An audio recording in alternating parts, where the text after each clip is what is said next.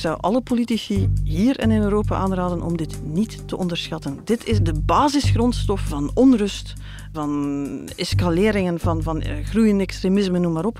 Als je mensen voor existentiële keuzes zet, als je dat doet met mensen die gewoon werken en een gezin aan het opbouwen zijn en plots de grond onder hun voeten voelen verdwijnen, ja, dan neem je een risico met de sociale rust en de sociale vrede in dit land. September is begonnen. Ik breng mijn wekelijks bezoek aan de redactie van het Nieuwsblad in Antwerpen. Met hoofdredacteur Lisbeth van Impe overloop ik de actualiteit van de week.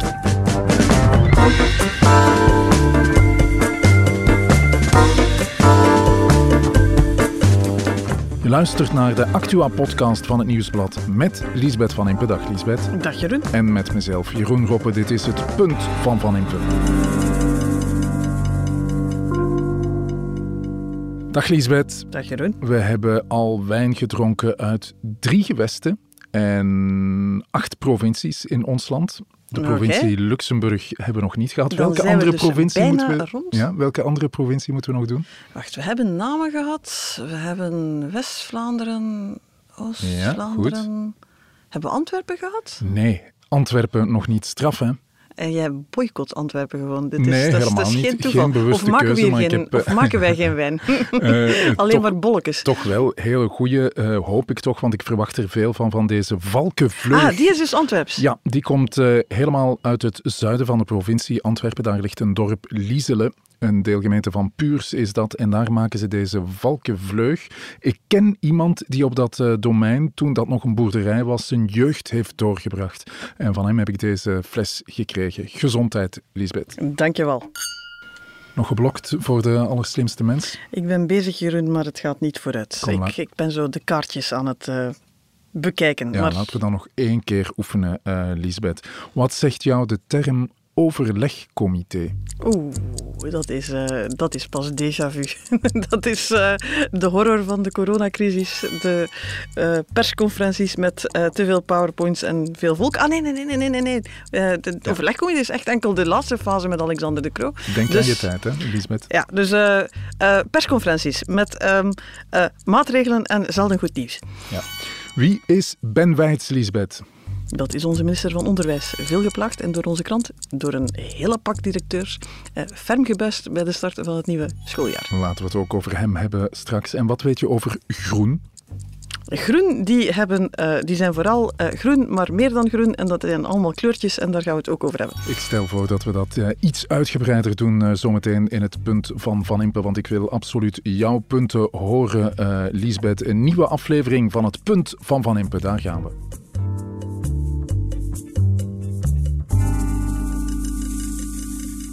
Dames en heren, welkom op deze, op deze persconferentie. Eh, persconferentie die, die één reden heeft, eh, namelijk het feit dat we de voorbije weken, vooral de voorbije dagen, gezien hebben dat de energieprijzen op een schrikbarende manier gestegen zijn. Energieprijzen zijn gestegen tot een, eh, tot een niveau dat onhoudbaar is. En iedereen stelt zich dezelfde vraag, namelijk waar houdt het op en hoe raken we hier samen door? Het niveau van de prijzen is onhoudbaar. Het eh, woord onhoudbaar viel wel meer dan eens tijdens de persconferentie eh, met eh, premier Alexander De Croo na de bijeenkomst van het overlegcomité. Dat zijn alle regeringen van het land samen die eh, samen zaten van de week om te zien hoe ze de crisis verder gaan aanpakken. Lisbeth, ze kwamen met een aantal maatregelen. Maken ze indruk op jou? Er zaten veel dingen in die je voelt komen. Sociaal tarief verlengen, btw-tarief laag houden. Ja, dat zijn dingen die je, eh, als, als de herfst en de winter straks voor de deur staan, die je verwacht. Ja. Dat je niet op dat moment dat vangnet gaat eh, weghalen. Heel veel schrikbarend, onhoudbaar duidelijk maken van we hebben het gehoord. Dat is ook de premier die zei van jongens, hou je vast aan de takken van de bomen. We gaan naar tien lastige winters. Ja. Die het verwijt kreeg van je kan dat niet zomaar zeggen als je vervolgens niet met oplossingen komt. En dus het was een poging om een eerste aanzet te geven over welke richting mogelijke oplossingen zouden kunnen uitgaan. maar misschien moeten we er- best, prepare for the ja, en misschien moeten we nog eens naar luisteren. Dan maakt meteen het punt helemaal duidelijk, vrees ik. We zien vandaag dat er mensen zijn die een hogere energiefactuur hebben dan de hypotheek die ze moeten afbetalen. Dat is een situatie die voor zeer veel mensen vandaag reeds onhoudbaar is of onhoudbaar dreigt te worden. Daar heb je het weer, het woord uh, onhoudbaar. Perfecte analyse dat dat dus niet houdbaar is. Maar ja, er was op voorhand gezegd, de mirakeloplossing komt niet. Ja, dat was helemaal waar. Eigenlijk, de oplossingen zijn er ook nog niet helemaal. Men gaat spreken met de banken om te spreken over uh, uitstel van hypothecair krediet voor mensen die echt in de problemen komen. Men gaat spreken met de banken over het vlotter toekennen van groene leningen. Men gaat spreken met de bedrijven en de KMO's om te kijken er een soort van plan kan gemaakt worden om uh, het ergste leed daar ook te, te, te, te, te verlichten het ligt er nog niet. Het, uh, het zijn aanzetten, het zijn ja. ideeën. Ze zijn niet noodzakelijk slecht, maar goed, ze zijn er nog niet. Het is niet uh, concreet genoeg, zeg je. Uh, er was ook nog een andere maatregel. Ja, de overheid zou het goede voorbeeld geven. En dan, dan hoor je eigenlijk zelf het, het gezucht. Hè. Laten we eens luisteren. Vierde element van overleg vandaag is minder verbruik. Ja, en dan, dan, wordt het even stil. Ja, en dan, dan voel je ze komen. Hè. We hebben allemaal de herinneringen aan overlegcomité's die ons zeiden met hoeveel volk dat we in de living mochten zitten en uh, langs welke weg de bomma naar het wc mocht en wat ze zeker niet mocht doen. Um, en dan denk je, ze zijn daar weer. Ze gaan zeggen dat we niet mogen douchen en ze gaan zeggen dat we moeten een gezelschapsspelletje spelen bij kaarslicht, omdat dat beter is dan op je smartphone te zitten. Um, dat hebben de Belgen niet graag. Hè? En... Laat zeggen, iedereen weet dat dat verbruik dus naar beneden moet. Heel veel mensen zijn daar al mee bezig, gewoon omdat ze een factuur ja. onder controle willen houden. Maar uh, je kan als premier niet voorzichtiger en vriendelijker aan iedereen vragen om daar toch ook een beetje mee bezig te zijn. En hij maakte heel duidelijk van ja, op dit moment komt daar geen verplichting. Wij gaan het niet ja. decreteren. De overheid gaat het goede voorbeeld geven. Dus je gaat in overheidsgebouwen uh, beter een, een pulken meepakken, want ze gaan de, de, de verwarming daar wat lager zetten. Ze gaan wat lichten uit doen. Ja. En dan hopen ze dat dat ons allen inspireert tot gelijkaardig gedrag. Ik heb vanochtend een ijskoude douche genomen, maar dat hoeft eigenlijk uh, nog niet. Hè? Ze zijn heel blij dat je het gedaan hebt, Jeroen, maar uh, ze gaan niet zeggen dat je moet. Dus dat is echt het, het trauma van COVID. Pas op, hè, ik begrijp het wel. Ik begrijp dat je uh, nu niet weer degene wil zijn die zo met, met lijstjes en onnozel slogans moet komen. En, en zelfs het tous ensemble klinkt intussen al een klein beetje ja. afgezacht. Aan de andere kant, we moeten eerlijk zijn, in buurlanden gaat men op dat vlak verder. Wordt er effectief gekeken naar trager rijden op de, op de snelwegen? Wordt er gekeken naar, uh, ik geloof dat er ook zwembaden niet meer mogen verwarmd worden en dat soort toestanden. Ja, inderdaad. In, in ons land zijn de politici misschien ook een beetje bang hè, voor voor dat opgestoken oh, ze zijn, er, ze zijn, en, en ze zijn in heel Europa bang hoor. Ja. Maar ja, hier voel je wel, daar speelt ook voor een stuk de dynamiek tussen die verschillende regeringen. Het is een terecht verwijt hoor, dat de federale regering, het was Conor Rousseau denk ik die er eerst mee kwam, met het idee van dat overlegcomité komt omdat iedereen dan op de foto staat. Het was zo zonneklaar van in het begin dat N-VA met de Vlaamse regering helemaal niet op die foto wil staan, helemaal niet weer degene willen zijn die daar moeten zitten knikken naast een premier die allemaal uh, uh, akelige dingen van ons aan het vragen ja, is. Vooral en, Zoal Demir was daar nogal duidelijk in. Hè? ja, die had zoiets van waarom moet ik eigenlijk komen, wat gaan we eigenlijk doen? We hebben toch al veel gedaan. Geen enkele overheid vandaag heeft al alles gedaan wat ze kan verzinnen. Dat vond, ik vond dat eigenlijk... Politiek kan je dat dus perfect begrijpen. Hè? Je weet dat dat een zeker show-element heeft. Dat beeld van een premier en zijn minister-president, iets wat ze bij de NVA nog altijd niet verteerd hebben, dat daar de lakai naast de premier leken te zitten en waar ze nog altijd vinden dat Jan Bon daar dan te veel zit te lachen of te knikken of, of, of niet revolutionair genoeg eruit ziet. Ik weet niet wat ze van hem verwachten, maar goed. Um, dus puur politiek kan je ja. dat perfect begrijpen. Het enige wat ik mij afvraag, mensen zitten met een reëel probleem zijnde die energiefactuur. Het reële probleem is niet wie er een beetje ongemakkelijk op een persconferentie zit. Ik denk dat ze daar eigenlijk de, de, de sfeer bij de mensen, ja. de urgentie, de prioriteiten van de mensen een beetje verkeerd aan het lezen zijn en de spelletjes een beetje uh, te hoog aan het opdrijven zijn. Maar ja. goed, Jan-Jan Bon heeft eigenlijk op de persconferentie gezegd Vlaanderen gaat nog wel dingen doen. Ik heb in mijn eigen parlement over een goede drie weken een speech. Komt daar misschien naar luisteren. Hier ga je het niet horen. Ja, wat die reële problemen betreft, uh, Lisbeth, hoorde ik uh, armoede-expert Wim van Lanker zeggen deze maatregelen zijn eigenlijk een maat voor niks. Ja, pas op, ook het ook bedrijfsleven zegt dat. hier zit nog te weinig in, maar ik denk de armoede-expert, daar moet je naar, goed naar luisteren. Bedrijfsleven ook, hè, maar, want eigenlijk de problematiek die zich stelt is zeer gelijkaardig. Wat proberen we op dit moment te doen? De boodschap aan iedereen te geven, we begrijpen het probleem en we ja. gaan voor iedereen iets doen. Uit schrik dat er een ja, ongenoegen ontstaat omdat de ene geholpen wordt en de andere niet. Dat is een heel begrijpbare schrik. Alleen als het probleem zo groot is als ze allemaal zeggen dat ze begrijpen dat het is, gigantisch groot probleem, dan weet je als je iedereen wil gaan helpen, dan ga je waanzinnig veel geld uitgeven en je gaat iedereen maar een beetje geven. Ja. De armoede-expert vandaag weet dat hij spreekt voor de klassieke armen, mensen die op uitkeringen zitten, die op de OCMW zitten, uh, chronisch zieken, noem ze maar op, dat is een klassieke groep. Hij weet dat hij vandaag ook voor een groep spreekt die zichzelf nog nooit als arm gezien heeft, maar nu met energiefacturen zit die hen naar het randje duwen en erover. Waar existentiële keuzes moeten gemaakt worden. Tussen uh, het huis verwarmen voor de kinderen, tussen uh, voldoende eten, uh, de rekeningen min of meer kunnen afbetalen en de schuldeisers weghouden. Ja, dan heb je het over Ook de lagere middenklasse. Eigenlijk. Lage middenklasse gezinnen, maar, maar vertrek maar van, van een gezin met een mediaan loon, één ouder, paar kinderen. Begin maar te rekenen. Hè. Als, je zegt, als ze zeggen dat de factuur tot 10.000 euro per jaar zou kunnen oplopen, dan spreek je dus over ettelijke, ettelijke maandlonen. Dat, kan, dat kunnen heel veel mensen niet ophoesten. En wat je ziet, ze zijn bang om mensen als mij kwaad te maken. Ik werk ook hard, uh, ik betaal ook veel belastingen. Maar eerlijk gezegd, iedereen die mij aan het subsidiëren is, ik, ik heb een leidinggevende job, ik behoor tot de hogere middenklasse, ik ga vloeken, hè. begrijp me niet verkeerd, hè, als die factuur binnenvalt. En, en, en maar je kan er tegen. 10.000 euro is, is, is niet zomaar weggeslikt. Maar iedereen die mij aan het subsidiëren is, is mij geld aan het geven dat ik eigenlijk strikt genomen niet nodig heb. Nodig in de meest strikte betekenis. Dus we moeten toch het onderscheid blijven zien tussen iemand die vloekt, maar zelfs nauwelijks het gedrag moet aanpassen. Dat zijn de, degenen met de hoogste inkomens. Iemand die zegt van, goh, de skivakantie dit jaar, dat zal toch moeilijk worden. Niet leuk, maar geen existentiële keuze. En de mensen die echt ja, de eindjes niet aan elkaar geknoopt krijgen en, en, en fundamentele keuzes moeten maken. Dus de armoede-expert zegt, kijk daarnaar. Eerlijk gezegd, ik hoop dat ook degenen die voor ingrepen in het bedrijfsleven het onderscheid maken tussen de bedrijven die hun winst wat zien afnemen en degenen die echt ja, het water aan de lippen staan en, en, en gaan omvallen. Met alle gevolgen van dien. Dus meer gecibleerd is wat je zou moeten doen en waar op dit moment de politiek naast allerlei regeltjes doodsbenauwd van is. Ja, het viel ook eh, op, uh, Lisbeth, dat er heel vaak eh, naar Europa wordt verwezen. Verwacht je nog iets van het Europese niveau? Absoluut. Daar hebben ze trouwens al aangekondigd dat ze een noodinterventie gaan doen. En je ziet de heel klassieke Europese dynamiek. Heel lang houdt iedereen vast aan ja, hoe het gaat, de regels, de afspraken die gemaakt zijn, tot het huis echt in brand staat. En dan kan er plots veel, dan komt alles op tafel.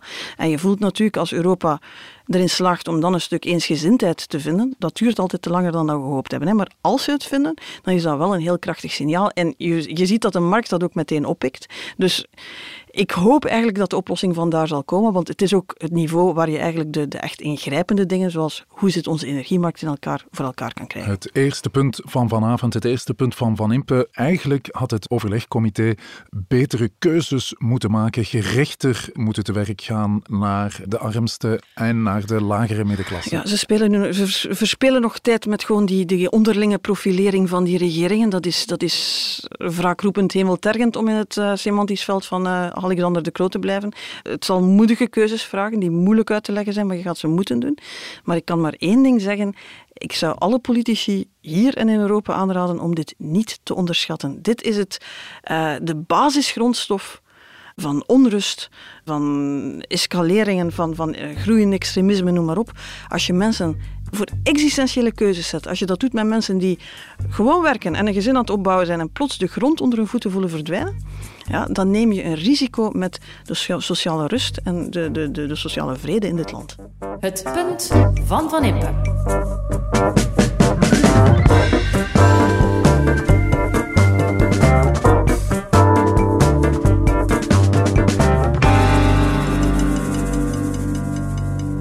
Begrijp dat frustratie zich ook richt hmm. tot de hoogste boom en die vangt vervolgens de, de meeste wind dat is nu eenmaal zo. Het zijn ook geen makkelijke tijden in globo voor uh, elke politicus.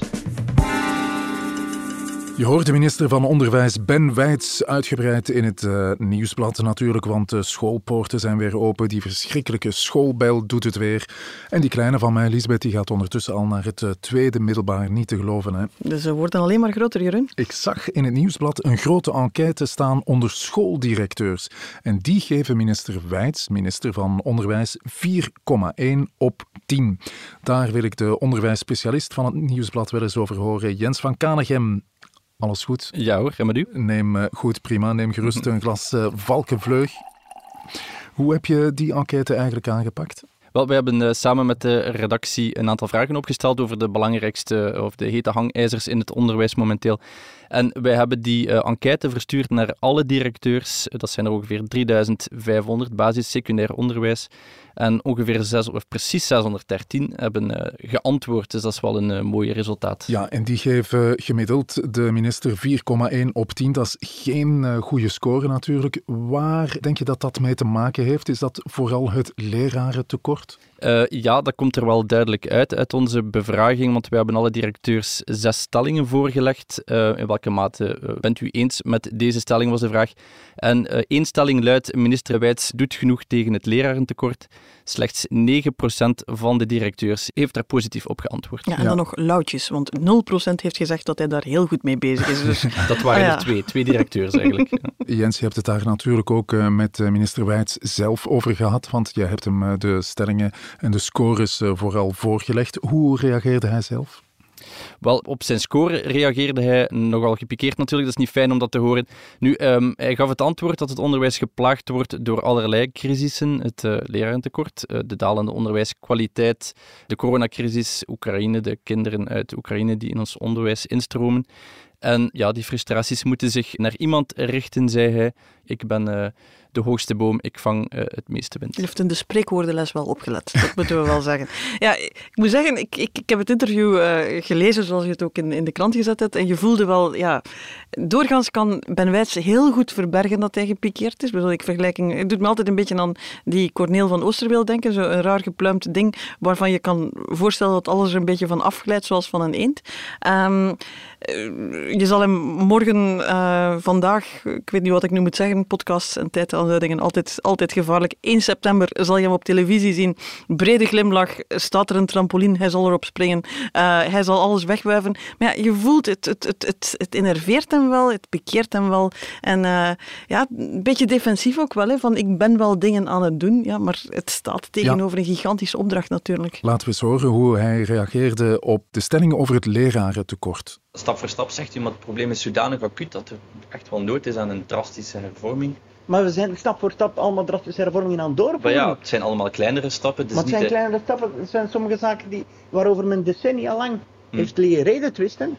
En nu dat we daar vooruit gaan, zou ik veel meer willen. Ja, tuurlijk, maar ben wel afhankelijk van het onderwijsveld.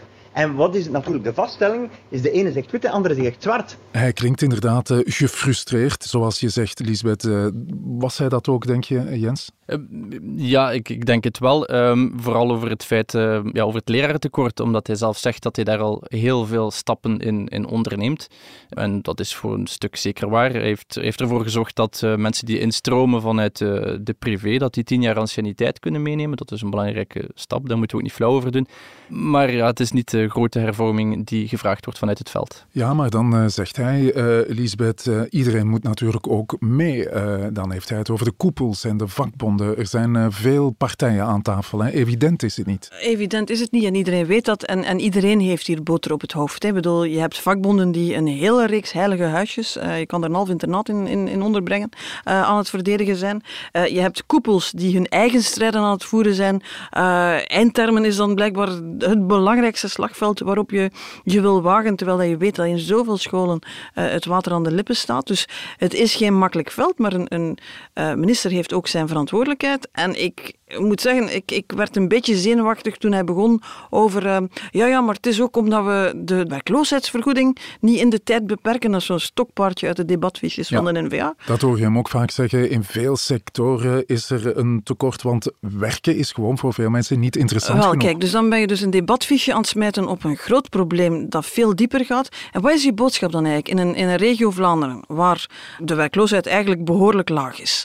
Wat ga je dan doen? Mensen met een stok naar de klassen jagen, die al heel lang niet gewerkt hebben? Is dat wat we gaan doen? Gaan we ze in Wallonië gaan halen, waar wel meer werklozen zijn, maar waar ik toch ook de transfer naar de derde leerjaar in Zulte die meteen zie? Uh, dus dat is zo'n beetje een, een verhaaltje dat erop ja. opgeplakt wordt het klinkt goed, maar hij begon ook over we moeten daar flexiejobbers in hebben in het onderwijs. Ja, ga dan niet klagen dat onderwijzers en leerkrachten het gevoel hebben dat hun job te weinig gewaardeerd wordt, dat we te weinig doorhebben dat we niet alleen leerkrachten, maar goede leerkrachten nodig hebben, die daar een opleiding voor gekregen hebben, die daar de motivatie en de passie voor hebben. En dat je die dus niet zo eens ergens op de markt gaat gaan halen met een grote stok om ze naar een klaslokaal te jagen. Opvallend in de enquête ook, uh, Jens, is de bedenking dat de minister voeling mist met het veld. Uh, hoe kwam dat aan Ben Weits? Ja, dat komt uiteraard ook niet zo goed aan bij Weits. Nu, de belangrijkste reden daarvoor, denk ik, is dat veel directeurs wat uh, probleem hebben met zijn aankondigingspolitiek. Hij komt regelmatig wel weer met een nieuwtje uh, op de proppen, zoals nu recent uh, de lerarenbonus. Ja, um, daar heeft hij altijd dat Corneel van Oosterwil gehaald. Hè, van we hebben de persconferentie en we gaan even, we gaan even de limelight naar ons toe trekken. Maar ja. Ja, die, die lerarenbonus bijvoorbeeld, dat is iets wat nu is ingevoerd dit schooljaar. Uh, dat, dat wil zeggen dat uh, mensen die instromen vanuit de privé of die net een, een, een ander masterdiploma hebben behaald, die kunnen beginnen lesgeven en tegelijkertijd een deel worden vrijgesteld voor de, de lerarenopleiding. Dus al, op zich uh, is dat zeker een goed plan. Maar het probleem is dat die directeurs dat nu in hun bak krijgen, terwijl dat de lessenroosters al zijn opgemaakt. Ja. Dus dat zorgt opnieuw voor frustraties. Ik meen mij te herinneren, Lisbeth, dat jij Ben Weits een jaar denk ik, geleden een 7 op 10 gaf. Zou je dat nog doen vandaag? Wat denk je, Jeroen? Ik heb een vermoeden van niet. Het moet een zeldzame, um, genereuze bui geweest zijn, milde bui geweest zijn. Nee, ik weet toen nog wel, ministers worden op twee dingen afgerekend. Hè. Hoe ga je om met de crisis die voor je neus staat? Dat was toen de COVID-crisis en daar moeten we zeggen, Ben Wijts heeft daar een, een, een, een plan gemaakt. Hij was consequent in wat hij verdedigde. Ik zal achteraf gezien nog altijd vinden dat hij sneller op ventilatie en verluchting had moeten inzetten. Maar goed, hij had daar een coherent verhaal, heeft zijn strijd daar gevoerd en dat was de juiste strijd kinderen op school krijgen, zorgen dat het onderwijs zo goed mogelijk kan blijven draaien. Dus daar moet je zeggen, hij heeft hem goed gedaan. Ministers worden ook afgerekend als de crisis voorbij is op hoe ze de fundamentele, langdurige problemen aanpakken. En dus daar zit je met lerarentekort en, en, en onderwijskwaliteit, die dan nog eens eigenlijk wel gelinkt zijn. Want een, een onderwijs waar de kwaliteit daalt, daar daalt het aanzien van de leerkracht, daar daalt de instroom, uh, de kwaliteit van de instroom in de lerarenopleiding. Dat, ja, kwaliteit daalt overal natuurlijk. En, en dan kom je in een vicieuze cirkel terecht.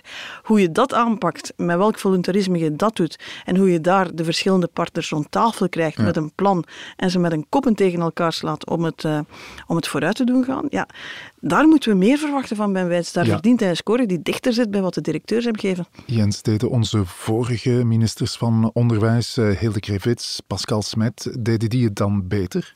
Wel, als het over het leraartekort gaat, niet. Hè. Ze hebben ook alle twee geprobeerd om een groot uh, loopbaanpact te maken, zoals dat dan heet. Om, om ja, in, in één keer uh, allerlei uh, drastische hervormingen door te voeren. Ze hebben daar allebei hun tanden op stuk gebeten. Dus ergens heb je wel begrip voor de, de positie van Ben Weits. Ja, Lisbeth. Dat klopt. Ja, de, allee, dat wil ik... Hilde Krevits krijgt soms een iets betere, kreeg een iets betere score, dacht ik, als je ze tegen elkaar laat strijden bij, bij, om de gunst van de directeurs. Dan zeggen ze, ja, Krevits deed het net iets beter. Het loopt ook niet over. En ik denk dat dat terecht is. Ook Hilde Krevits was geen goede minister van Onderwijs. Uh, ook Pascal Smet was geen goede minister van Onderwijs. De problemen blijven daar aanslepen. Het is niet alleen de minister, maar het is ook de minister. Lisbeth, Jens, laten we hier eens uh, overeenkomen over een punt het uh, tweede punt van vanavond. Makkelijk is het zeker niet, maar uh, de problemen die er zijn in het onderwijs worden niet goed genoeg aangepakt. Voor mij is de rode draad door, door heel deze uitzending van deze podcast urgentie. Je wil dat als het water aan de lippen staat, als je ziet van dit probleem is gigantisch en sinds vorig jaar werden die verhalen ook in Vlaanderen alleen maar talrijker van leerlingen die vakken maanden aan een stuk niet krijgen, die uren in de studie doorbrengen, die zich daar in stilte moeten bezighouden. We zeggen altijd dat dit een regio is die maar één grondstof heeft. Hè. De hersenen van onze kinderen, de hersenen van de mensen die de economie gaan draaiende houden. Er zijn betere manieren om die hersenen te voeden, te vormen, te kneden, dan ze te zeggen, hou je in stilte bezig, want we hebben geen leraar gevonden om jou iets te leren. Kan jij je vinden in dit uh, punt, Jens? Ik kan mij daarin vinden en ik, um, ja, Lieve Boeven herhaalt het ook graag in elke interview uh, dat Ben Wijt zal afgerekend worden uh, in de mate waarop dat hij het leraartekort heeft kunnen tackelen. Dus als hij daar niet in slaagt, voorlopig ziet het daar niet uh, naar uit. Dus uh, dat wordt uh, het belangrijkste op het einde van de rit. Dankjewel Jens van Kanegem. Blijf zeker zitten en drink rustig je glas uit. Het punt van Van Impe.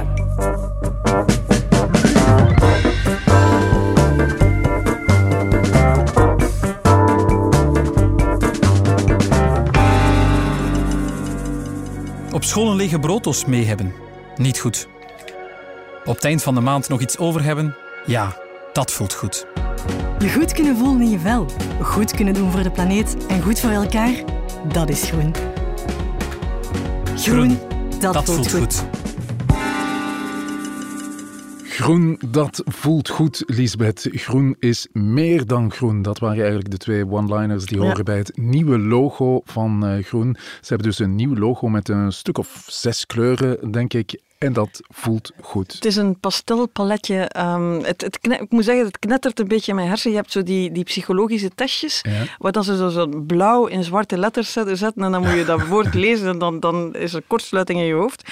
Dus uh, groen is meer dan groen, waardoor het logo, wat in grote letters groen is, nu ook een beetje paars en een beetje roze en een beetje geel is. Ze hebben heel hard hun best gedaan om aan, van de kleuren te blijven van alle concurrerende partijen. Ja. Het doet een beetje denken zelfs aan, aan bepaalde pride-vlaggen het is zo'n beetje dat palet. Dus als je een associatie maakt, ja. denk je met, met ja, diversiteit, uh, uh, een beetje de, de, de hele woke-beweging zou je er kunnen inzien. Uh, het is niet het harde rood groen van GroenLinks, waarmee dat jij zegt van socialisten, we gaan achter de kiezers zitten.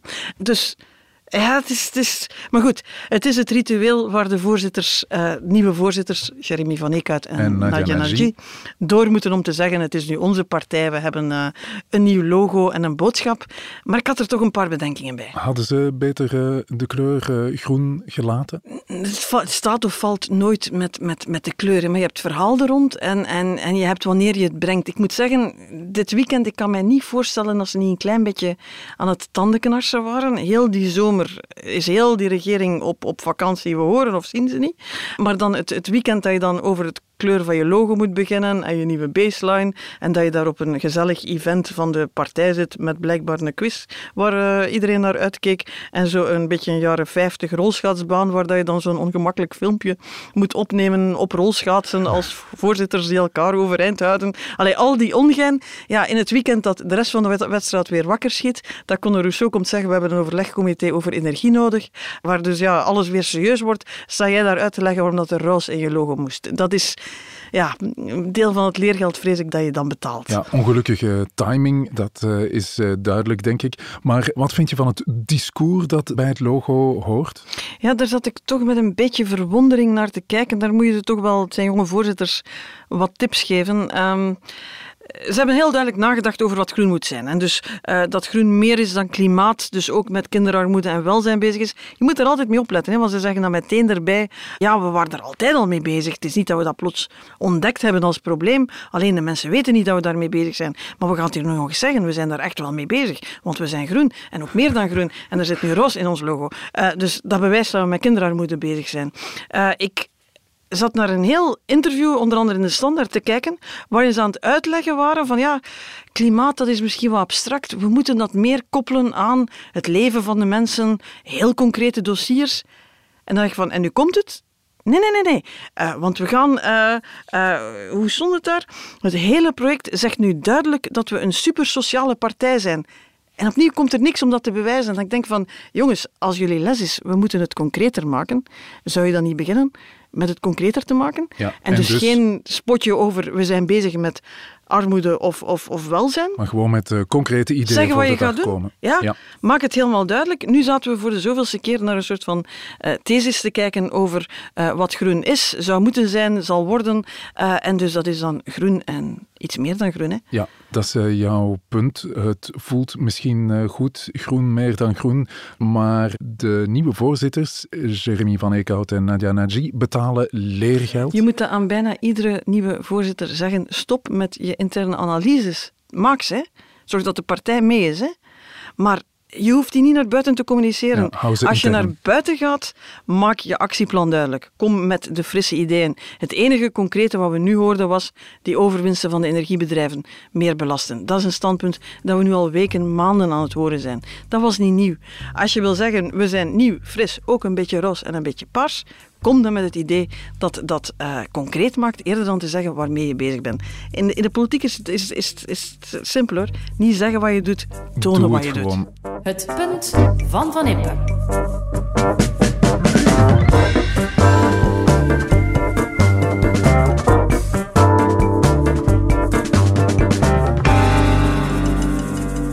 Ja, dat zijn duidelijke punten, Lisbeth. Het waren er weer eh, drie vanavond en we hebben er eh, erg goed spul bij gehad als je het mij vraagt, die Valkenvleug. Antwerpen, hè? Antwerpen, hè, jongen. Groen, dat is, ja, je hebt het lang kunnen vermijden, maar Antwerpen Nee, heeft ons vind het, vandaag eh, overtuigd. Heel hoog niveau van de beste witte wijn die we hier al eh, gehad hebben, vind ik, in deze podcast. Het is een beetje zoals groen, hè? het wijndomein Valkenvleug, want het is meer dan een wijndomein. er gebeurt van alles. Tegenwoordig, dit weekend Jeroen. bijvoorbeeld is er een triathlon. Volgende week is er een eh, concert van de Brussels Philharmonic. Het is een heel eh, actief wijndomein met eh, lekkere Chardonnay. Pinot Auxerrois, dat is eh, wat we gedronken hebben.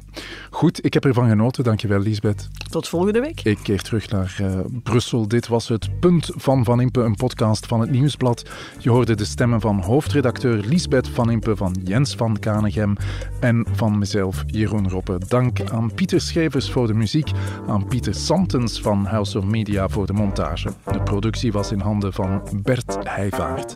Tot het volgende Punt van Van Impe.